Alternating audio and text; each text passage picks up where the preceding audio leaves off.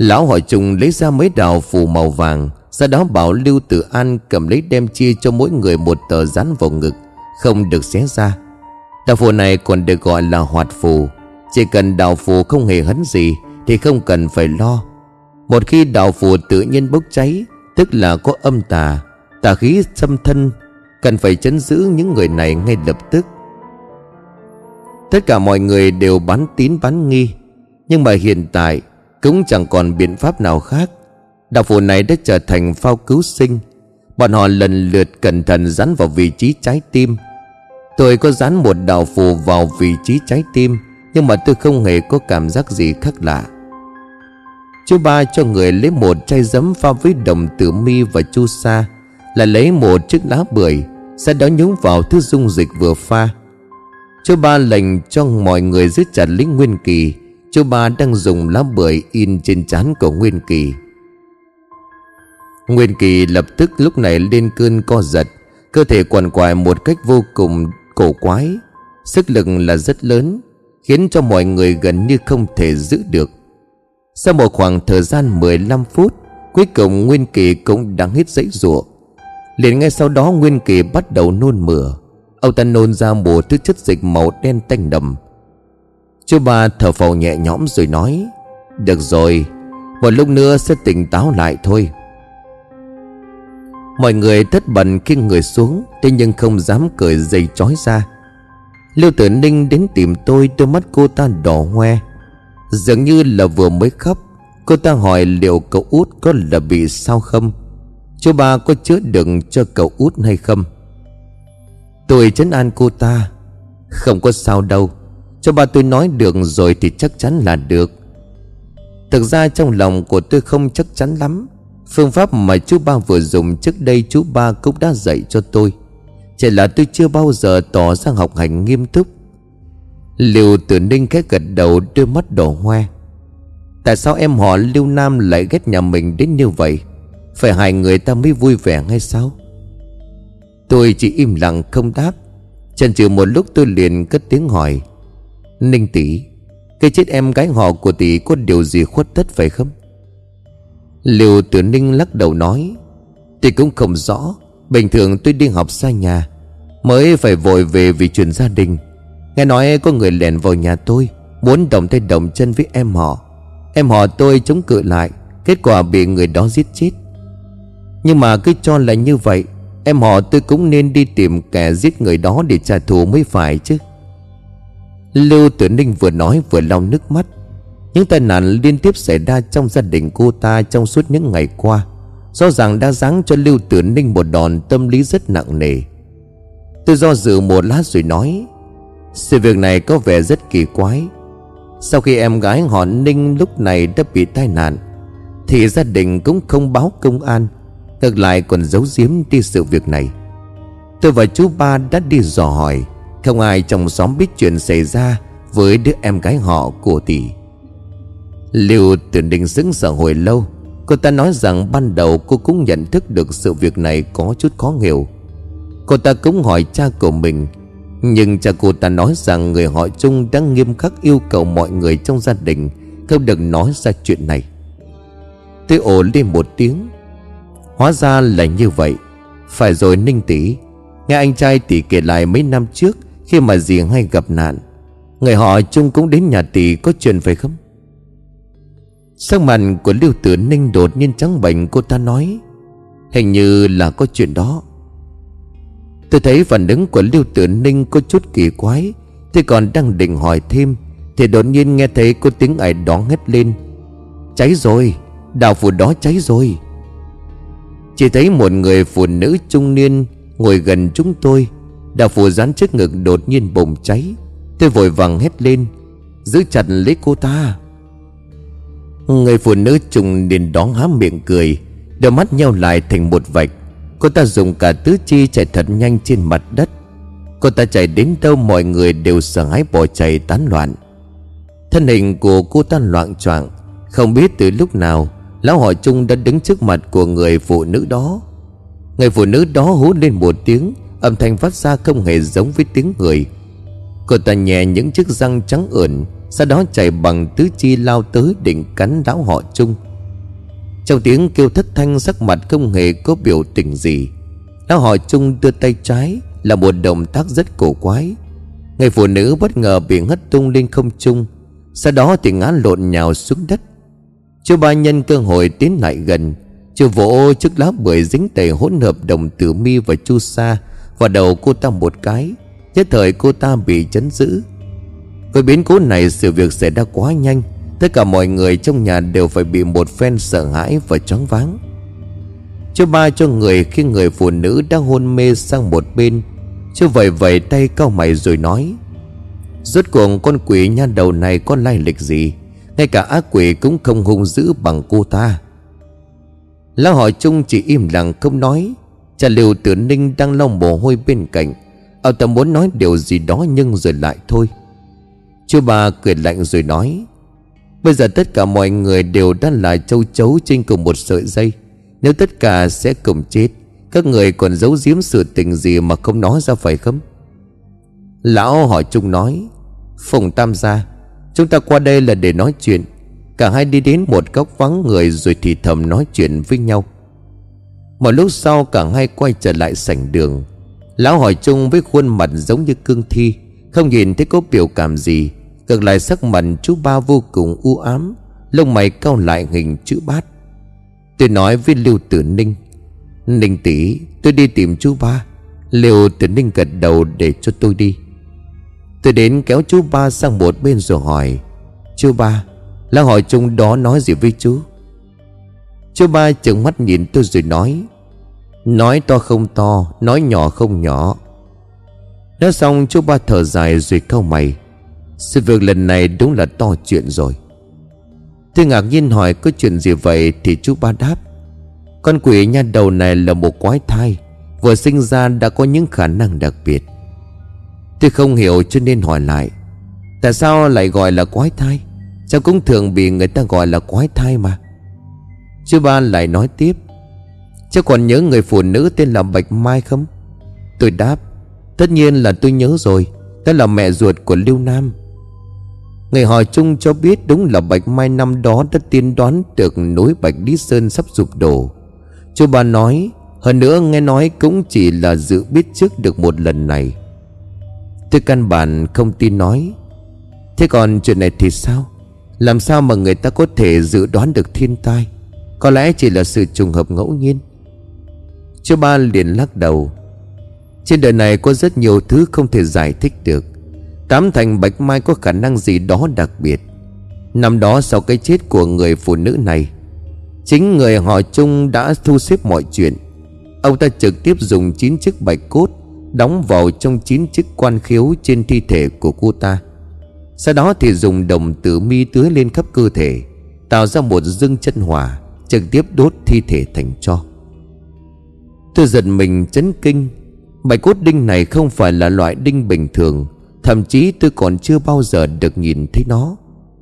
Cái gọi là bạch cốt đinh thực chất là đinh được làm từ xương người, Phối hợp với lại pháp chú đặc thù Để đóng vào quan khiếu của thi thể. Nghe nói sẽ khiến cho người chết vĩnh viễn không thể siêu sinh. Thủ đoạn này là vô cùng tàn độc. Nếu không phải là có hận thù không đội trời chung, Thì người ta sẽ không tùy tiện đem ra để sử dụng. Hơn nữa, để luyện chế loại bạch cốt đinh này, Người ta phải dùng xương của người sống để tinh chế. Chú bà nói tiếp, Chín chiếc bạch cốt đinh dùng để phong ấn thi thể của Bạch Mai năm xưa Chính là chín đốt xương ngón tay của Lưu Văn Hiên. Tôi nghe mà chết lặng đi, Đúng là quá điên rồ. Cái tên họ Lưu này thực sự đã tự chặt chín ngón tay của mình, Chỉ để đóng đinh chính vợ của mình, Khiến cho vợ của mình vĩnh viễn không được siêu sinh. Có phải cả gia đình họ lưu này toàn là những kẻ điên rồ phải không? Thà nào mà lúc trước, Ông ta đã ở hành lang, Hai bàn tay của ông ta chỉ còn một ngón tay cái. Chú ba cười lạnh rồi nói, Cái chết của người phụ nữ năm đó không hề đơn giản. Sau một hồi dừng lại, chú ba lại nói Hiện tại con quỷ nha đầu lưu nam này Có lẽ thừa hưởng một khả năng đặc biệt nào đó từ người mẹ của mình. Nhưng mà con uh, tiểu quái vật này có vẻ còn tà môn hơn mẹ của nó. Có lẽ đã có thể bình yên vô sự Nhưng mà hiện tại đã có người bị giết chết Đã biến thành khởi thi. Ai có thể ngăn cản được nó đây chứ? Tôi nghe mà giật mình chấn kinh tôi vội nói. Nhưng mà chuyện này dù sao cũng không liên quan đến chúng ta.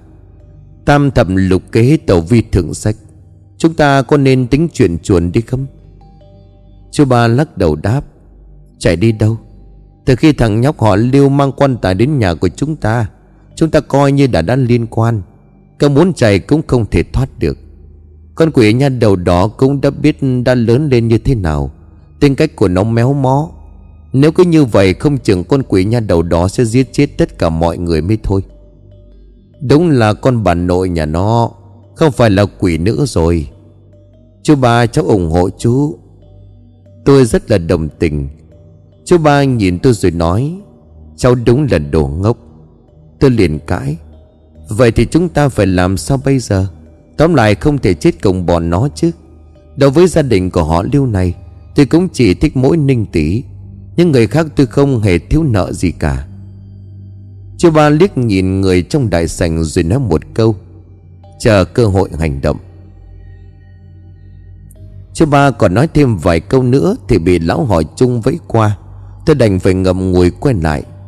Liêu tuyển ninh hỏi tôi, Khi nói chuyện với chú ba, Cậu có nghe ngóng được điều gì không? Tôi liền ghé tai của Ninh Tỷ nói rõ sự việc. Tôi yêu cầu Ninh Tỷ đừng có nói to Để tránh gây thêm hoảng loạn cho mọi người. Khuôn mặt tròn trịa của Liêu Tử Ninh trắng bệch, Dường như cô ta định nói gì đó nhưng rồi đại thôi. Tôi nhớ lại những câu nói kỳ quái mà cô ta nói trong lúc gặp ác mộng. Tôi liền thắc mắc hỏi, Ninh tỷ Tỷ có biết gì về cái chết của cô Bạch Mai năm xưa? Nhãn thần của Lưu Tử Ninh lộ đầy vẻ hoảng loạn. Cô ta cắn môi định nói gì đó. Chỉ nghe cha cô ta kêu lên ở chỗ đám đông. Yêu cầu mọi người im lặng, Trung tiên sinh có lời. Bị khuấy động bởi câu nói này, Lưu Tuyển Ninh không nói tiếp nữa. Cô ta cũng nghe mọi người hướng ánh mắt nhìn về lão hỏi chung và chú ba. Lão hỏi chung cất giọng đều đều nói, Nếu cứ tiếp tục như vậy, Cũng không phải là biện pháp tốt. Tôi đã bàn bạc với Phùng Tam gia và đưa ra ý tưởng. Nếu thứ tạo vật đó không chịu vào trong này, Vậy thì chúng ta sẽ cử một người ra ngoài dẫn dụ con quỷ nha đầu này vào. Tôi vào Phùng Tam gia không thể đi được Có ai muốn tình nguyện không? Thật đầu tôi còn tưởng Lão hỏi chung này có ý tưởng gì hay ho. Hóa ra là tung mồi nhử đối phương cắn câu. Con mẹ nhà lão ta ai dám tình nguyện đi đây? Có bắt được con quỷ nha đầu đó ngay không còn chưa nói trước được. Không chừng cần làm mồi nhử đã mất mạng rồi. Trong đại sảnh có mấy chục con người bao gồm tất cả đàn ông Phụ nữ, già trẻ gái trai tất cả đều im lặng. Thậm chí còn cúi gằm mặt xuống, Không ai dám thốt ra một lời. Trong lòng ai cũng hiểu rất rõ sẽ không ai dại dột gì ngoài làm mồi nhử cả. Tôi lạnh lùng đứng nhìn để xem quả trứng nào xui xẻo sẽ bị ném ra ngoài đây. Lão hỏi chung nhìn chung quanh một vòng, Thấy không có ai lên tiếng, Lão ta liền nói với chú ba. Phùng Tam gia, Tôi lựa chọn được một người tốt rồi, Ông thấy thế nào? Chú ba ổ lên một tiếng đầy thích thú rồi hỏi. Là ai vậy? Lão hỏi chung từ từ quay sang hướng mắt nhìn về tôi mà nói. Tôi thấy Dương Lâm nhà Phùng Tam gia rất can đảm, Có bản lĩnh. Tôi thấy ngoài cậu ta ra, Ở đây không còn ai phù hợp. Nghe lão chung nói như vậy, Tôi thực sự chỉ muốn đập cho lão ta một trận. Cái lão khốn này tâm địa quá là đen tối. Chú ba cười rồi nói, Quá khen rồi. Dương Lâm nhà chúng tôi là rất phù hợp. Nói đến đây, ngữ khí của chú ba trở nên sắc nhọn hơn. Chỉ là trong gia đình của chúng tôi, Cháu tôi nó có một nửa phần quyết định Nên là tôi không thể tự quyết thay. Ông vẫn phải hỏi cháu tôi về việc này. Nếu cháu tôi nguyện ý đi, Tôi cũng không có vấn đề gì. Nhưng nếu cháu tôi không nguyện đi, Tôi cũng không có thể làm được gì cả. Đúng là chú ba tôi, Đúng là rất biết cách từ chối. Tôi thẳng thừng lắc đầu. Tôi không đi. Ánh mắt của tôi lạnh lùng nhìn lão họ chung trong bồng thầm nghĩ để xem lão ta còn nói được gì không. Chỉ với đám người nhà họ lưu khốn kiếp này Mà muốn bắt tôi bán mạng cho bọn họ, Không có cửa đó đâu. Lão hỏi chung lạnh lùng đứng ở đó, Ánh mắt của lão nhìn tôi đầy hàn quang. Nhưng tôi ở đây không sợ lão ta. Có điều giọng điệu của tôi thay đổi, Lúc này tôi nói, Có một người đặc biệt tốt Đảm bảo sẽ dẫn dụ được con quỷ nha đầu họ lưu vào trong nhà. Sang mặt của lão hỏi chung vẫn vô cảm nói, Ồ, cậu nói mau, là ai? Tôi đứng dậy giơ tay chỉ về phía lưu lão thái. Thích hợp nhất đương trên là lão bà bà này. Chỉ cần bà ta ra ngoài vừa dậm chân dậm tay chửi bới Tôi đảm bảo con quỷ nha đầu đó lập tức theo vào nhà ngay. Lão liêu thái thái đang bừng bắt nước đường lên uống. Nghe tôi nói như vậy, Bà ta liền trừng mắt nhìn tôi. Bà ta đã sắp lên cơn điên Thì đã bị lão hỏi chung chặn lại. Bà cụ này không thích hợp, Ngài đi ra ngoài phải là tâm thần ổn định, Ý niệm kiên định. Nếu không chỉ cần đối diện với con tà vật đó Sẽ bị trúng chiêu. Tôi không thèm quan tâm đến lão ta, Tôi nói. Nếu ông nói là không hợp thì không hợp, Liên quan gì đến tôi? Nói xong tôi che miệng ngáp dài Nói với lại Lưu Tử Ninh đang đứng bên cạnh. Ninh tỷ có buồn ngủ không? Tôi buồn ngủ quá. Vừa rồi Lưu Tử Ninh cũng rất hồi hộp, Chỉ sợ tôi thực sự bị lão hỏi chung ném ra ngoài. Cô ta thì thảo nói, Đúng là lão khốn kiếp, Để cho một đứa trẻ con phải đi mạo hiểm. Tôi thấy nói tôi buồn ngủ, Cô ta chỉ vào cái đùi cô ta mà nói, Nếu cậu buồn ngủ thì cứ tựa vào chân tôi mà ngủ một lát. Cô ta bước ra ngoài gấp gáp. Lúc này vẫn mặc một chiếc quần ngắn màu hồng đã mặc khi đi ngủ, Để lộ ra một cặp đùi thẳng tắp trắng mút Mặc dù cô ta chỉ coi tôi là một đứa trẻ con, Cho nên không ngại cho tôi dựa vào đùi cô ta, Nhưng mà tôi lại thực sự xấu hổ, tôi nói, Tôi ngủ ngồi một chút cũng được mà. Tôi chỉ mài thì thầm nói chuyện với Ninh Tỷ Nhưng lão hỏi chung lại rất mất mặt. Chắc lão ta cũng cảm thấy không còn mặt mũi cho nên quay ra nói, Nếu không ai tự nguyện, Vậy thì tôi sẽ chọn người khác. Cha của Lưu Tử Ninh vừa lau mồ hôi trên chắn vừa hỏi, Không biết lão Trung định lựa chọn ai đấy? Ánh mắt của lão hỏi chung Đào quanh nhìn mọi người trong sảnh đường, Nhưng cuối cùng ánh mắt của lão ta lại rơi vào người của tôi. Lão ta nói, Cô gái trẻ này cũng rất tốt Tâm tư thuần chính rất gan dạ Đủ sức hoàn thành nhiệm vụ. Lão ta giơ tay chỉ, Hóa ra lão ta lại đi chọn Lưu Tử Ninh. Ôi, con mẹ nó, Cái lão già này có tâm địa quá xấu xa. Ninh tỷ là một cô nương tốt, Vậy mà lão ta lại dám đem ra làm mồi nhử, Đúng là quá thất đức rồi. Sắc mặt của Lưu Tử Ninh tái nhợt, Khi thấy lão họ chung chỉ tay về phía của mình. Cha của Lưu Tử Ninh đứng bên cạnh vội vàng nói Trúc tiên sinh, Con gái của tôi không thích hợp đúng không? Lưu Tử An, con trai của Lưu Tử Ninh cũng nộ đầy vẻ lo lắng. Cầm miệng đi, Lúc này là lúc nào rồi? Lưu gia gặp phải đại nạn rồi biết không? Một âm thanh đanh thép sắc nhọn từ đám đông vang lên. Hóa ra đó chính là Lưu Lão Thái Thái. Bà ta chống gậy sắc mặt tối sầm của trách cha Lưu Tử An. Sau đó thì bà ta mỉm cười với tay gọi Lưu Tử Ninh. Cháu gái ngoan, Mau ra đây với nội. Tôi giữ chặt tay của Lưu Tử Ninh Không cho cô tan đi. Sắc mặt của Lưu Tử Ninh tái mét. Cô ta cắn môi không biết phải làm sao đây. Cháu gái ngoan, Sao còn chưa đến đây với bà? Lưu lão thái thái đột nhiên trầm giọng nói. Đôi mắt ti ý nhìn chằm chằm vào Lưu Tử Ninh Giống như một con kền kền nhìn xác chết. Thân hình của Lưu Tử Ninh không ngừng run rẩy vì sợ hãi. Cô ta run rẩy bước tới chỗ của lão bà. Lưu lão thái tươi cười vỗ vai của Lưu Tử Ninh, Bà ta khen một câu, Đúng là cháu gái ngoan của ta. Sau đó bà ta thở dài rồi nói, Cháu Ninh, Từ nhỏ bà nội đã dạy cháu, Làm người phải biết ân đồ báo. Gia đình họ Lưu chúng ta nuôi cháu lớn như vậy, Hiện tại đại nạn lâm đầu, Cháu biết phải làm gì rồi chứ? Lưu Tử Ninh cắn môi, Hai hàng nước mắt đã rơi xuống. Tôi nhìn thấy chân tay lập tức cảm thấy ngứa ngáy, Không kiềm chế được, Tôi cất tiếng chửi mắng. Bà già kia, Bà có giỏi thì tự đi ra ngoài đi, Giờ vào đâu mà gây tai họa cho cháu gái của bà? Liều lão thái thái trừng mắt nhìn tôi, Bộ dạng như là con sói gào lên với tôi. Đứa con hoang ở đầu tới, Làm sao có phần ngươi lên tiếng nói ở đây? Tôi chưa kịp chống trả lại Thì chú ba tôi đã cười khẩy lên tiếng. Ồ, Lưu Lão Thái đúng là rất uy phong. Những lời của Dương Lâm nhà ta nói Đó cũng là đại diện cho những gì Phùng Tam gia ta nói. Có điều gì là o thái không có hài lòng không? Đúng là chú ba của tôi. Tôi giờ ngón tay cái lên tán thưởng chú ba. Thấy chú đã lên tiếng phản kháng, Sắc mặt của lão họ chung tối sầm lại. Lão ta câu mày nói Lưu lão thái, Bà đừng có nói nữa. Rõ ràng Lưu lão thái này rất quý kỳ lão họ chung Khi thấy lão ta lên tiếng, Bà ta lập tức ngậm miệng lại. Những cô gái trẻ này Vẫn là người phù hợp nhất, Cô ta sẽ phải đi. Sắc mặt của lão hỏi chung không có biểu tình nói, Đồng thời ra hiệu cho Lưu Tử Ninh chuẩn bị, Một lát nữa sẽ xuất phát. Chờ đã, để tôi đi. Trong đám đông xuất hiện một nam nhân mi thanh mắt tú, Khuôn mặt có chút bệnh hoạn.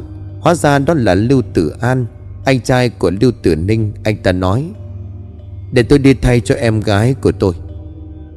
Tôi có chút bất ngờ, Không ngờ anh chàng này trông có vẻ nhu nhược. Vậy mà trong lúc nguy hiểm đứng ra thay cho em gái của mình. Điều này khiến cho ấn tượng về anh chàng này trong tôi đã thay đổi rất nhiều. Người không có được đi. Lưu lão thái thái liền quát lên. Bà ta chỉ tay về Lưu Tử An mà chửi mắng Lưu Tử An là đồ bất hiếu. Lưu gia vẫn còn phải do người tiếp nhận. Người có biết không? Mau quay lại đi. Lưu Tử An chỉ biết cúi đầu nhưng không lùi lại. Lão hỏi chung nhìn Lưu Tử An vài cái. Dường như lão ta cũng rất bất ngờ. Lão ta lúc này nói, người không thể đi được. Không thể so với em gái của ngươi có tâm tư thuần chính, Không đủ gan dạ mạnh mẽ. Sợ rằng ngay từ khi ngươi ra ngoài sẽ mất mạng, Căn bản là không có cơ hội. Điều này tôi phải thừa nhận là lão hỏi chung không hề nói lăng nhăng. Trong số những người trong gia đình của họ Lưu, Chỉ có Lưu Tử Ninh là có cái tâm trong sáng đủ gan dạ. Nói về làm mồi nhử, xét về mặt lý trí, Trong số rất nhiều người trong gia đình của họ Lưu chỉ có Lưu Tử Ninh thực sự là người phù hợp nhất. Nhưng cô ta là ninh tỷ của tôi, Không thể theo lý trí mà nói được. Đại ca, Hay là cứ để cho em đi. Lưu Tử Ninh gạt nước mắt, Cô ta bước tới ôm chầm lấy anh trai, Đồng thời dặn dò anh trai phải chăm sóc cho mẹ. Cha của Lưu Tử Ninh ở bên cạnh nghẹn ngào, không nói nên lời. Mẹ của Lưu Tử Ninh lúc trước Vốn bị liên tiếp mấy đòn đả kích Vừa mới tỉnh lại chưa được bao lâu. Lúc này thấy con gái lại phải ra ngoài Để dẫn dụ con quỷ nhà đầu Lưu Nam. Nhất thời bà ta bị hôn mê bất tỉnh. Tiểu cô nương, Mau tới đây để ta dặn dò một chút. Lão hỏi chung khẽ gật đầu Nhìn về phía của liêu Tử Ninh. Bộ rằng lão ta rất vừa ý. Liêu tử ninh lấy dây, buộc tóc đuôi ngựa rồi nói, Ông cứ nói đi. Tôi đứng một bên không thể đứng nhìn được. Thế nên tôi vội bước theo, Kéo Lưu Tử Ninh lại. Việc này Ninh Tỷ không thể tham gia. Khóe mắt của Lưu Tử Ninh đỏ hoe, Cô ta lắc đầu nói, Không có sao đâu. Tôi thở dài rồi nói, Cái gì mà không sao? Đi rồi sẽ không thể quay trở về. Ninh Tỷ ngay thẳng quá, Chỉ cần cắn răng nói không đi, Đám người này có thể làm được gì tỷ chứ? Tôi vẫy tay với chú ba, Chú hãy để mắt tới ninh tỷ của cháu. Sau đó tôi quay sang nói với lão Trung. Tôi sẽ đi. Liêu tử ninh giật mình sừng sốt. Sau đó cô ta sống chết không đồng ý cho tôi đi. Nhưng mà nếu tôi đã đồng ý đi, Đương nhiên lão hỏi Trung ưu tiên chọn tôi. Thế nên lão gật đầu rồi nói, Tốt lắm. Chú bà đến bên tôi chừng mắt nhìn tôi như muốn nói, Người muốn tìm cái chết sao hả?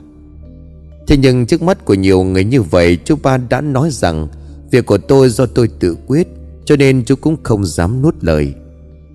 Tôi liền vỗ vai của chú ba rồi nói, Chú cứ an tâm, Mạng của cháu lớn lắm. Tuy nói là như vậy, Nhưng chúng tôi vẫn rất hồi hộp. Đôi chân tôi như sắp bị chuột rút. Nhiều năm sau, mỗi khi nhớ lại chuyện này, tôi mới hiểu được rằng Đúng là hồi đó tôi bị ảnh hưởng bởi hormone. Tôi đã có chút cảm giác của anh hùng cứu mỹ nhân. Nếu hôm đó không phải là ninh tỷ xinh đẹp hiền lành của tôi, Nếu đổi lại là người anh cha Lưu Tử An, Nhất định tôi không gánh nhiệm vụ nguy hiểm đó. Lão hỏi trùng với tay bảo tôi bước tới. Lão ta đưa cho tôi một miếng ngọc màu vàng nhạt để tôi đeo trước ngực. Đây là ngọc hộ tâm. Ngoài ra đây là thanh tâm phù. Lão ta lại nhét cho tôi một đoạn tre nhỏ màu tím. Trên đó khắc những câu chú ngữ phức tạp. Hiện tại ai cũng đều biết rằng con quỷ nhà đầu lưu nam đó Ít nhất cũng có hai năng lực. Mê hoặc nhân tâm rồi là rách tim vì sợ hãi. Khi mà người ta ra ngoài thì ngậm đạo phù này vào trong miệng. Lão hỏi chung cẩn thận dặn dò tôi. Thấy tôi đã nhận lấy, Lão ta lại kéo tôi ra một chỗ vắng người. Sao đã chuyển cho tôi một câu chú ngữ không ngắn cũng không dài. Lão ta đọc một lần rồi bảo tôi đọc lại. Chỉ sau hai lần tôi đã học thuộc lòng đoạn chú ngữ đó. Từ chất rất tốt. Lão hỏi chung gật đầu nói, Sau khi ra ngoài, tôi cứ mặc niệm trong đầu đoạn chú ngữ này, Có thể giúp cho tâm thanh tịnh, Bảo vệ thân thể, Pháp trừ huyền hư. Sau khi tôi quay lại, Chú ba bước tới nhìn tôi thật sâu. Chú ba nhét cho tôi một sợi dây gai màu trắng xám, To bằng chiếc đũa ăn cơm rồi dặn dò tôi nếu có cơ hội, hãy lấy sợi dây này Để trói con quỷ nha đầu đó lại. Tôi thấy sợi dây này xấu xí khó coi. Tôi sợ đến người còn không trói được. Làm sao trói được một sự tồn tại đáng sợ như Lưu Nam? Chú ba vỗ vào đầu của tôi mà nói, Đây là bảo bối của nhà chúng ta. Cháu đừng làm mất đấy. Tôi thực sự cũng không để ý cho lắm. Lão hỏi Trung đứng bên cạnh bỗng kinh ngạc kêu lên, Dây chói thi. Thật không ngờ thứ này thực sự lại nằm trong tay của Phùng Tam gia. Chú ba chỉ cười một tiếng mà không có nói gì. Tôi cảm thấy có chút kỳ quái trong lòng thầm nghĩ. Ngay cả lão hỏi chung này cũng nhận ra. Phải chăng sợi dây này thực sự có lai lịch? Nhưng tôi nhìn qua cũng không thấy có gì đáng khen ngợi về dây thừng cũ nát này. Nếu đã như vậy, Lão hỏi chung lại lấy ra một cái túi da bò to bằng bàn tay, Đưa cho tôi rồi nói. Đây là cắt vảy mỏng che mắt quỷ. Nếu có cơ hội ném vào mắt con quỷ nhà đầu đó. Tôi mở cái túi ra xem bên trong trước khoảng nửa túi thứ bột màu đen sẫm.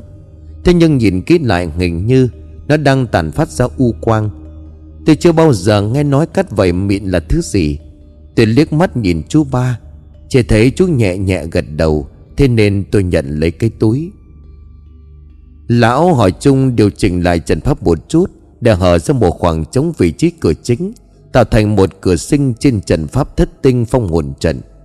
Tất cả những gì tôi cần làm là Tôi sẽ trở thành mồi nhử Để cho con quỷ nhan đầu Liêu Nam bước vào trong trận pháp. Tôi thừa nhận vừa rồi tôi đã quá bốc đầm Vừa bước ra khỏi cửa nhà họ Liêu Đôi chân của tôi run rẩy. Tôi thực sự rất hối hận, Xem ra rất có thể lần này Tôi đã phải đi gặp Diêm Vương rồi.